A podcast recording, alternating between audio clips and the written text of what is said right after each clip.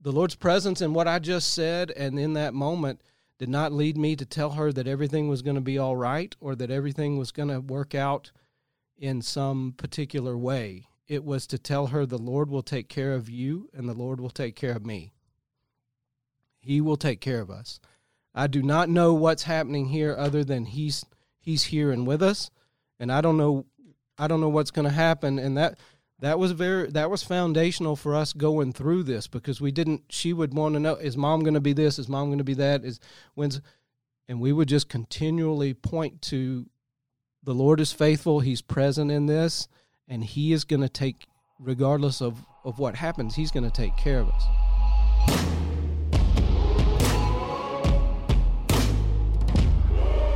Welcome to No Sanity Required, from the ministry of Snowbird Wilderness Outfitters, a podcast about the Bible, culture, and stories from around the globe. My first vivid memories of knowing, okay, something's going on with Blair and Shannon. But not feeling like it was, I didn't feel like something was going on where you guys were unraveling or anything like that. Just something like, you know, the Lord will put a check. He'll give you some discernment. Um, was a couple of interactions that we had with y'all at our house, one particular at our house, and then another one when I got a call from, there's three things that stand out in my mind, and I don't remember the timeline. Mm-hmm. I got a call from a local manager of a store here, the Dollar General store, because something had gone down there. I got a call from your brother because Shannon had, st- and Shannon talked about all of this in her mm-hmm. in her uh, interview. Got a call from your brother because she had stolen pills from them. She had stolen uh, from the local store, and then there was an interaction where y'all were at our house. Y'all were supposed to come over, and then she didn't. Yep. She didn't come, and. Uh, I think it's because she was, uh, she said she was sick, but really something else was going on. So well, that's kind of where we are in the story. So so pick up, because that's that now this is where things start to accelerate. And I think what's happening in this next phase that you're getting ready to share is God is orchestrating in, sover- in his sovereignty and providentially bringing people into your life that are now going to walk through this next process, next part of the process with you, which is where you're going to go over the big mountain and start to get into some freedom. And I think he was putting that, that community around you um, so that y'all didn't go through this alone. Uh, I think that's what was happening, but yeah, so pick that, pick up right there. I think you're, I think you're right about that. And those three things I can actually put on a timeline in my memory. So the bit of us being at your house was one of Kilby Lee's birthdays, maybe, I don't know, nineteen, eighteen, somewhere in there. Um, we were having dinner at your house. It was her eighteenth birthday. Yeah, and yep. She wanted us to be there. I remember I remember this the first time I heard about her little friend with asthma, and she described to me that she she'd met this dude, told me about him, you know, and, and, and described that he had some allergies and some different things. So I had created in my mind this Kermit the Frog type character, right? We'll just have some fun with this before we get to the heavy stuff. So then I meet Greg later, and as I'm meeting him, you know, I'm thinking, oh, this dude looks like all the pictures of Jesus when I was growing up. You know, handsome, yeah. strapping. And I kind of did a double take while I was meeting him, and he's like, what was that? Mm-hmm. I'm like, uh, well, in my mind, you're, you're Kilby's little friend with a bunch of allergies that can't swim across a pond.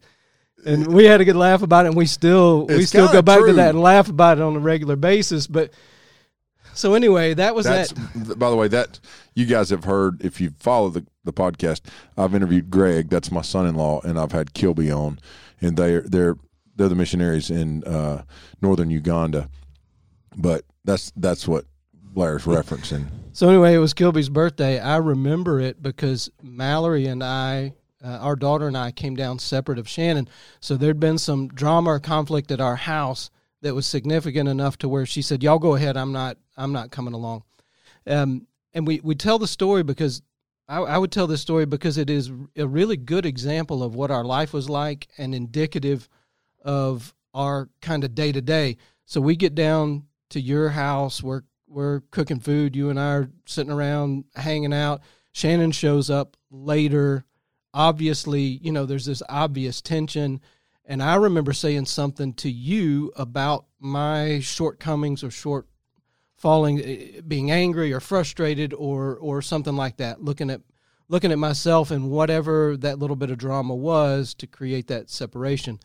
Um, and I I honestly didn't know, and I think to hear you and Little's side of that story, like when she left, Little looked at you and said uh, she was drinking. Yeah, she's she, like, she was drunk. Uh, she's drunk, right? And I know she's drunk. And I didn't, I didn't have, I didn't have a clue. I was, I was looking at me and looking at um, what I might have been doing wrong in that situation or wrong attitude. So that, that's important because that a lot of our day to day life went that way. I mean, that was one of the ways that um, that I was both wrong in attitude and anger at times, and then also easily manipulated in that to just have the mirror turned at me. Um, so yeah, not too long after, after that incident, um, on, you know, it was just a, it was just a regular afternoon. Uh, Shannon came home, uh, pull, she, she looked a little bit distraught, pulled me out onto our back porch and said, and she started crying and she said, um, hey, I, you know, I, I was dealing with some, with some memories of some tough stuff. Uh, I got a little desperate. Uh, I know that you keep an eye on what we, we buy.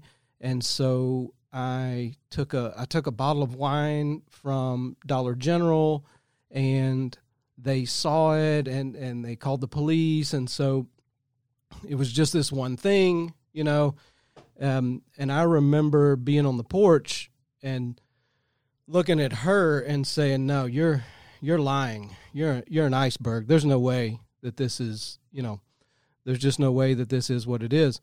And so I I grabbed Mal and we went over to Monte Alban, to the local Mexican restaurant, had dinner.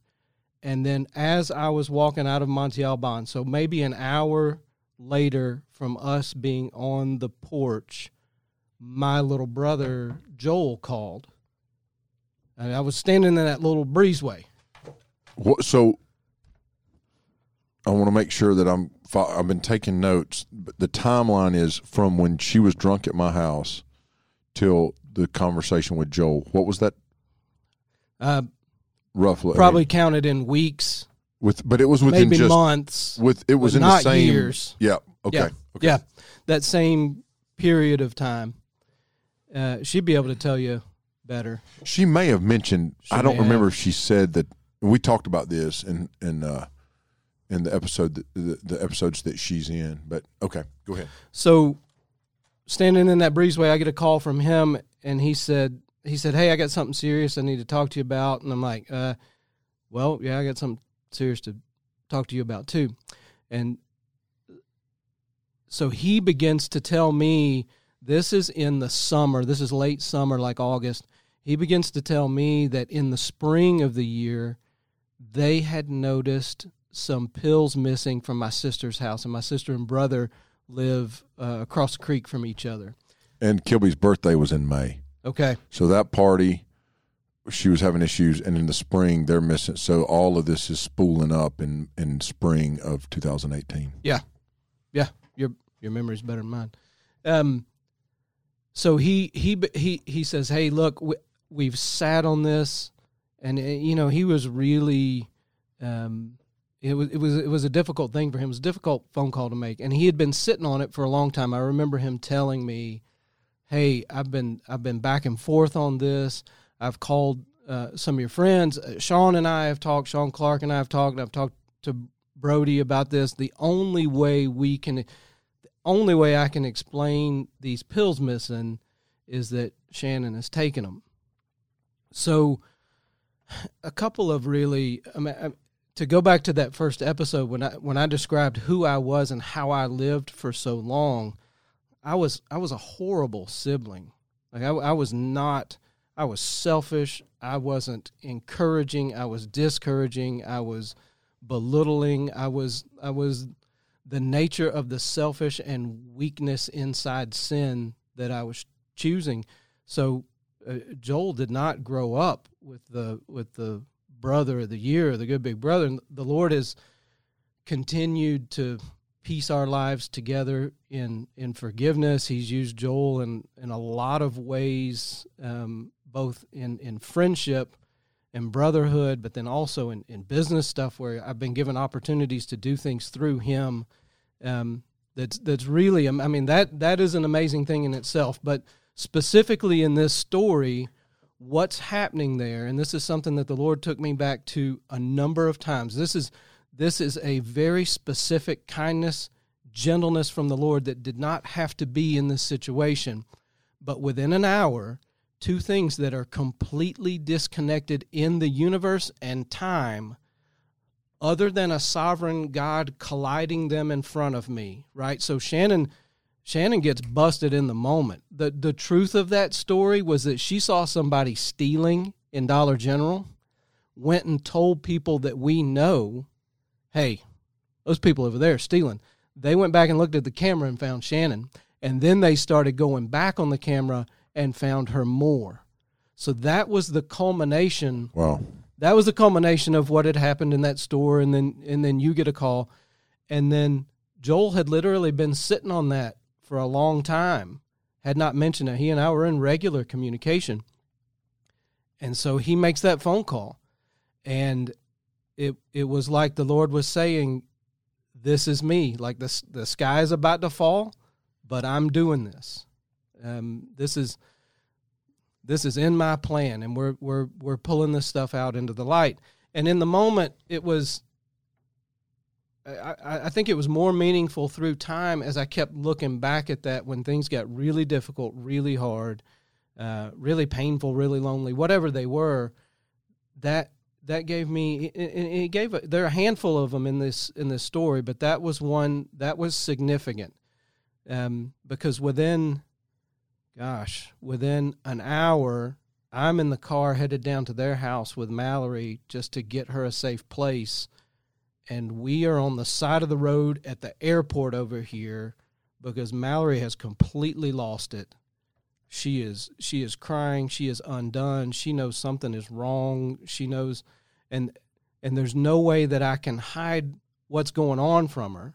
You know, I just tell her point blank, mom's mom's been using drugs and drinking. Um, and then that was also a moment where I, the Lord, the Lord, the Lord's presence in what I just said, and in that moment, did not lead me to tell her that everything was going to be all right or that everything was going to work out in some particular way. It was to tell her the Lord will take care of you and the Lord will take care of me.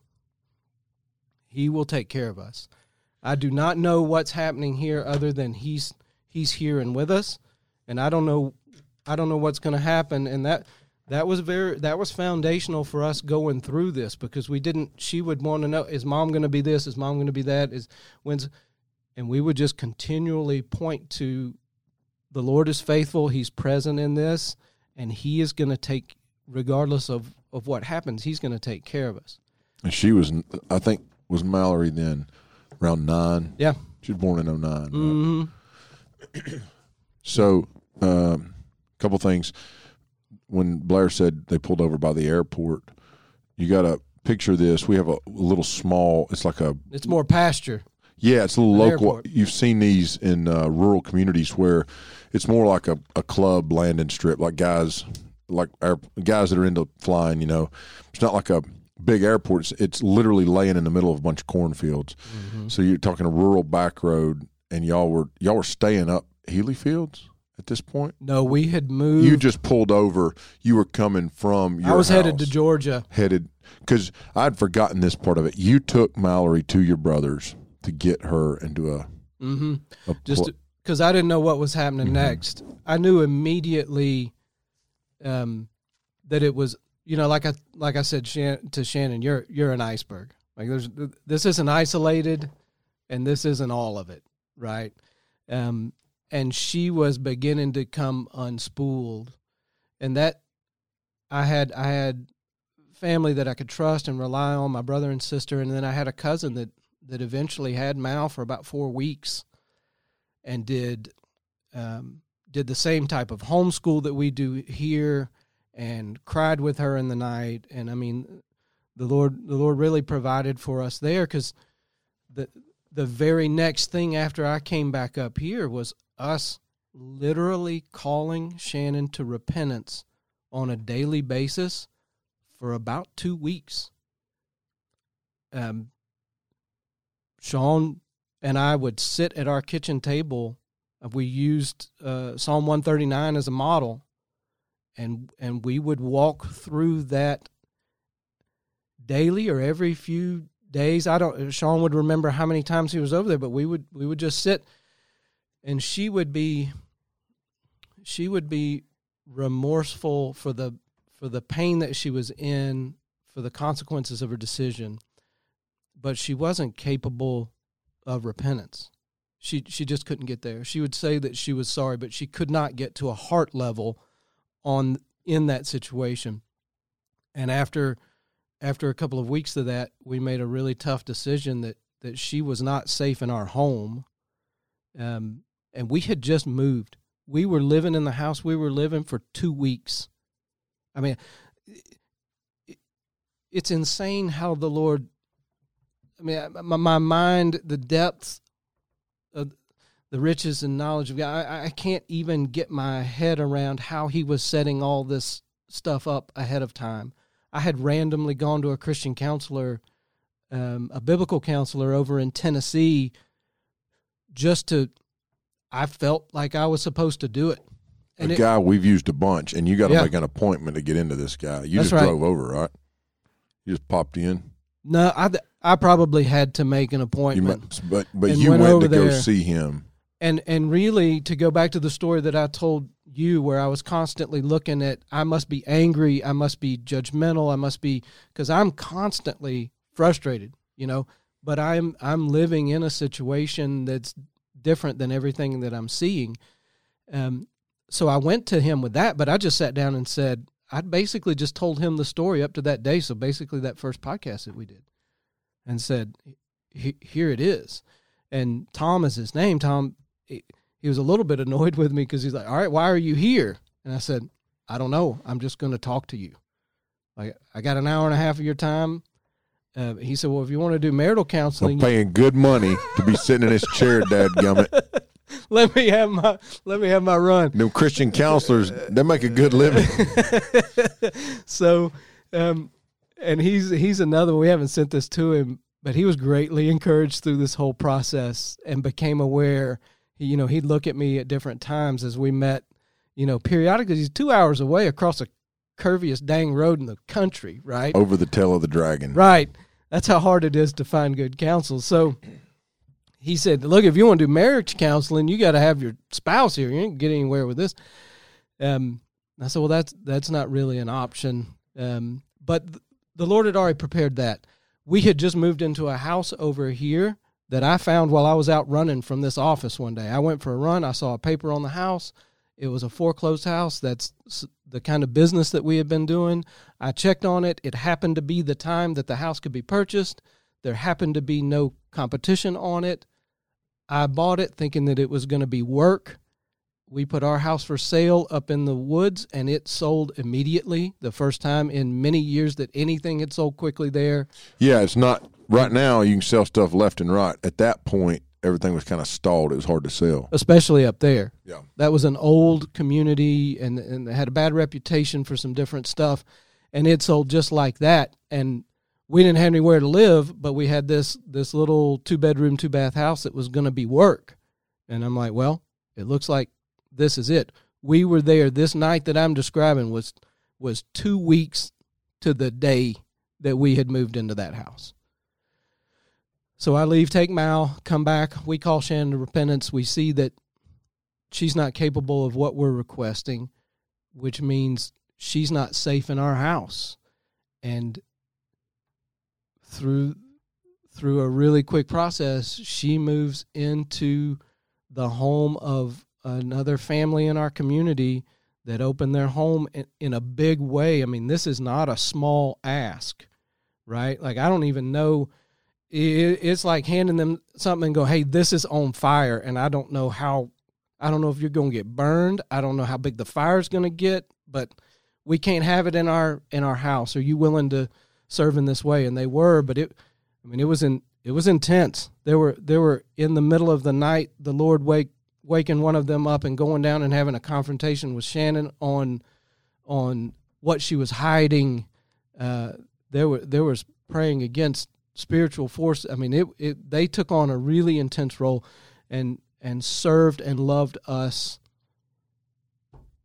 I mean, beyond words, mm-hmm. right? Mm-hmm. They stepped up, and then Shannon was we we had heard about both from this counselor I went to see, because then you know in this moment I call him and go, uh, I know we were getting to know each other, but this just happened, and he mm-hmm. he didn't chuckle, but he's like, all right. Right, I'm I'm suited up for this, and he and Sean we, we actually created a, a, a list of two or three places that work with women in this situation, and I began to sit down here in the office and call them and learn about them, and um, the one that lined up between the two was uh, Vision of Hope up in Lafayette, Indiana, but they you don't just walk up in there, right? Right. They ain't taking right. all comers. Like they, they want to see if you're serious. Yeah. You go through an interview process. Um, so she lived in their basement, I think, for two months before she left. So Mal and I were were living here down in, in town, and she was up with uh, Beau and Debbie Gray living in their basement, and we would we would visit a little bit during that time. Um, but it was, you know, obviously. That's difficult. I don't. I don't think I've got to explain that if you're down at your house with your daughter and, and your wife is living in, in one of your friends' basements. Um, that's a things. Things were getting real. Yeah. Um. What was the um? Go back to when she's living at at Beau and Debbie's. Mm-hmm. And she talked about that, and she talked about you know going to Walmart with Debbie, and you know mm-hmm. going to the back of the store and. and guzzling box wine and, you know, just sneaking and doing her thing. So she was, you're right. She was not repentant. When you said that a while ago, you know, I remembered her sitting across from me in that chair and saying, you know, I, I was, I was essentially, I was dealing with some sorrow and some anxiety over things, like was not happy, was not settled. The world's sorrow. But yeah. Yeah. It was worldly sorrow. No, not godly sorrow. And that, where that's evidenced is, you know, she's living with it for, I mean, Beau and Debbie Gray are, they're just godly people mm-hmm. who care about people, yep. who mean the world to a lot of people. They're mm-hmm. just, they're those matriarchal, patriarchal types that you need in your church, you need in your faith community.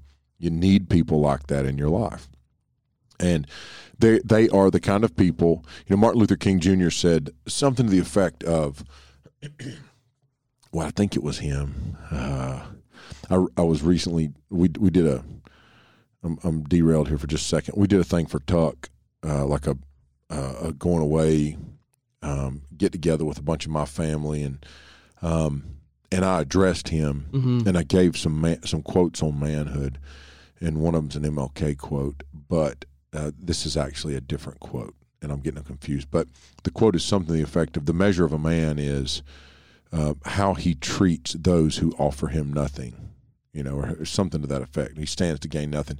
And that's Beau and Debbie. Like, I mean, they basically remodeled their basement into an efficiency apartment, a cool little place. Right. So that they had some family live there for a while, and then. And we've had multiple families. We've had uh, Gar Bozeman on here. Him and his absolutely. family live there. Yeah. Um, yeah. So, so in that kindness that they're extending to Shannon, and this is where addiction becomes, and I want people to, to to it just from an analytical standpoint, addiction becomes, you kind of go outside of yourself, and because you're in, it's such a double-edged sword, because you're in captivity to this thing, but you're also in rebellion, choosing mm. the captivity, right? So it's right. you can't you can't just say, oh, she's an addict and she's enslaved to this thing. He's an alcoholic and he can't help himself and he's. But you also can't say, he just needs to get over it. She just needs to quit using the pills. It's not, so people tend to run to those two extremes. You know, there's the bless God, you know, yeah. get over it. Jesus is good enough. Well, yes, Jesus is good enough. But this person is dealing with addiction. And what happens is so many things get woven together and twisted. So when a person's dealing with that kind of addiction, they become borderline sociopathic, because a sociopath is described as someone who feels no empathy, no sympathy. And so in and so an addict lives in constant self-preservation mode, constant instant gratification mode. So they never consider deferred gratification. They never think about, what does this mean? Or ramifications. Or ramification and consequence. You're, so they don't think, if I if I make a choice right now that will be good for me one day or one year from now, they don't think that way. Or they don't think, if I make a choice right now, it's going to be destructive for me one year or one day from now. They don't think that way. They don't care. And then the third thing is, people who are sociopathic don't care about, they, they have no empathy or sympathy, so they don't care about others. So as much as Shannon had this innate motherly instinct to love Mallory, for instance, the the the addiction drives this sociopathic tendency.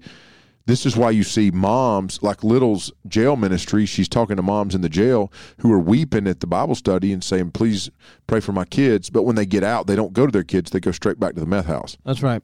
Because it's it's so convoluted and everything's twisted up. And that's where Shannon was to but, a degree. And then it took moving in with, I think it took moving in with Beau and Debbie and being separated from y'all, not to trigger something in her that all of a sudden she goes, oh my gosh, I'm losing my family. But for her to, there was a point there where she realized the depths of her enslaved mm. enslavement to addiction. When she's sneaking and stealing, all of a sudden, I think there was, it, it came through in her, in her interview where it's like something clicked. Oh my gosh, what am I doing with my life right now? And you, you're, you're exactly right. Jesus is enough. But Jesus as a cliche is not, right? That's strong. I mean, that, yeah. that that is it exactly. And when she was up there, you know, I referenced um, th- there was a night where Debbie was awoke in sleep and and very specifically burdened and instructed to go down, wake Shannon up, and ask her what she was hiding. And th- this shows the the depth of some of the... just the nature of what you were just describing.